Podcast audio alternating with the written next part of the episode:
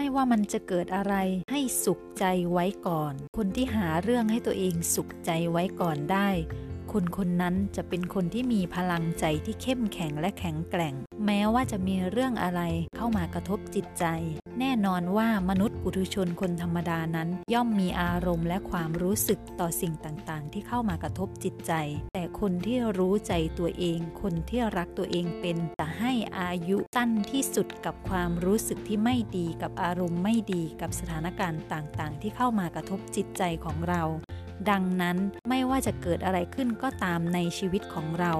ให้หาเรื่องให้ตัวเองสุขใจไว้ก่อนพลังแห่งความสุขพลังจากภายในของเราจะช่วยเรารับมือกับสถานการณ์ช่วยให้เราพ้นจากสถานการณ์ต่าง